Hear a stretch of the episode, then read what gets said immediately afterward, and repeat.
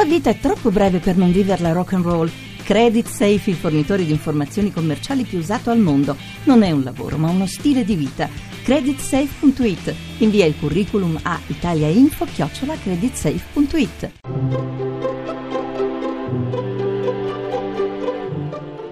Il pensiero del giorno.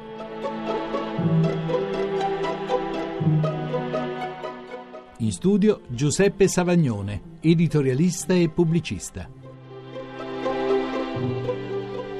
Sull'unico ceppo delle religioni che vedono in Abramo il loro padre fondatore, quella che ha interpretato nel modo più radicale e direi drammatico la centralità della dimensione storica, è senza dubbio il cristianesimo. Si può crederci o no, ma il messaggio che viene da quello che i cristiani chiamano il Nuovo Testamento è sicuramente da questo punto di vista il più sconvolgente. Esso afferma che non soltanto come dicono anche l'ebraismo e l'Islam, Dio prende sul serio la storia degli uomini fino al punto di rivelarsi in essa attraverso dei suoi inviati, ma che egli entra in essa di persona, facendosi uomo lui stesso e condividendone così le incertezze, le difficoltà, i travagli. Nella concezione dell'ebraismo e dell'Islam resta vero che, in ultima istanza, Dio, pur intervenendo nella storia umana, è comunque altro rispetto ad essa e che come in tutte le grandi filosofie e le grandi religioni,